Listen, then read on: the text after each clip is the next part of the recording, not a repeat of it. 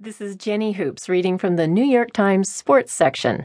McGregor says he isn't retiring from UFC by Victor Mather. Actually, Conor McGregor is not retired. McGregor, who had sent out a Twitter message Tuesday saying he was stepping away from a lucrative career as a mixed martial arts star, took it back Thursday. In a statement, he explained that he was upset with heavy promotional demands being made on him by the Ultimate Fighting Championship.